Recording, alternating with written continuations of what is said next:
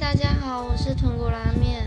那我最近找到一份新工作是幼儿美术。那在教的过程之中呢，好，因为我之前都是教成人美术比较多，第一次接触幼儿，老师说我还蛮蛮觉得蛮有趣的。可是就是会碰到有一些小朋友问一些可爱的问题，我不晓得怎么回答。像今天有个小朋友就说：“为什么是你来教，不是某某老师来？”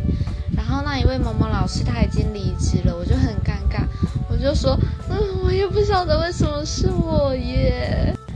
回答完之后，瞬间就觉得自己到底在说什么呀？然后也觉得小孩子很可爱，很有趣。那在教导他们的过程之中，是需要非常多的耐心的。